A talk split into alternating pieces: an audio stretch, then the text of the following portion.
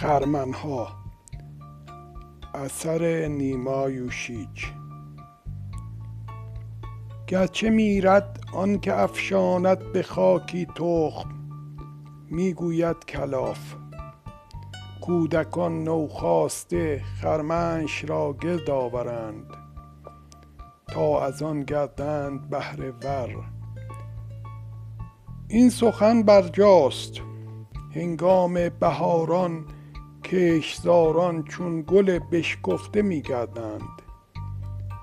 در میان کشتزاران کشتکاران شادمانه بهر کار آشفته میگردند.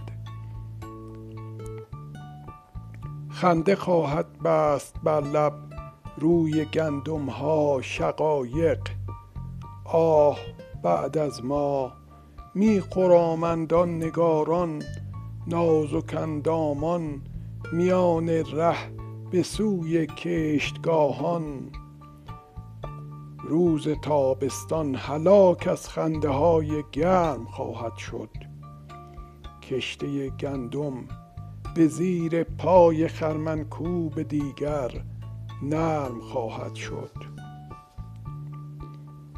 لیک افسوس از هر آن تخمی که به سنگستان شود پاشیده تنها از برای آن یک نفر گوید که تخم گندمی بوده است.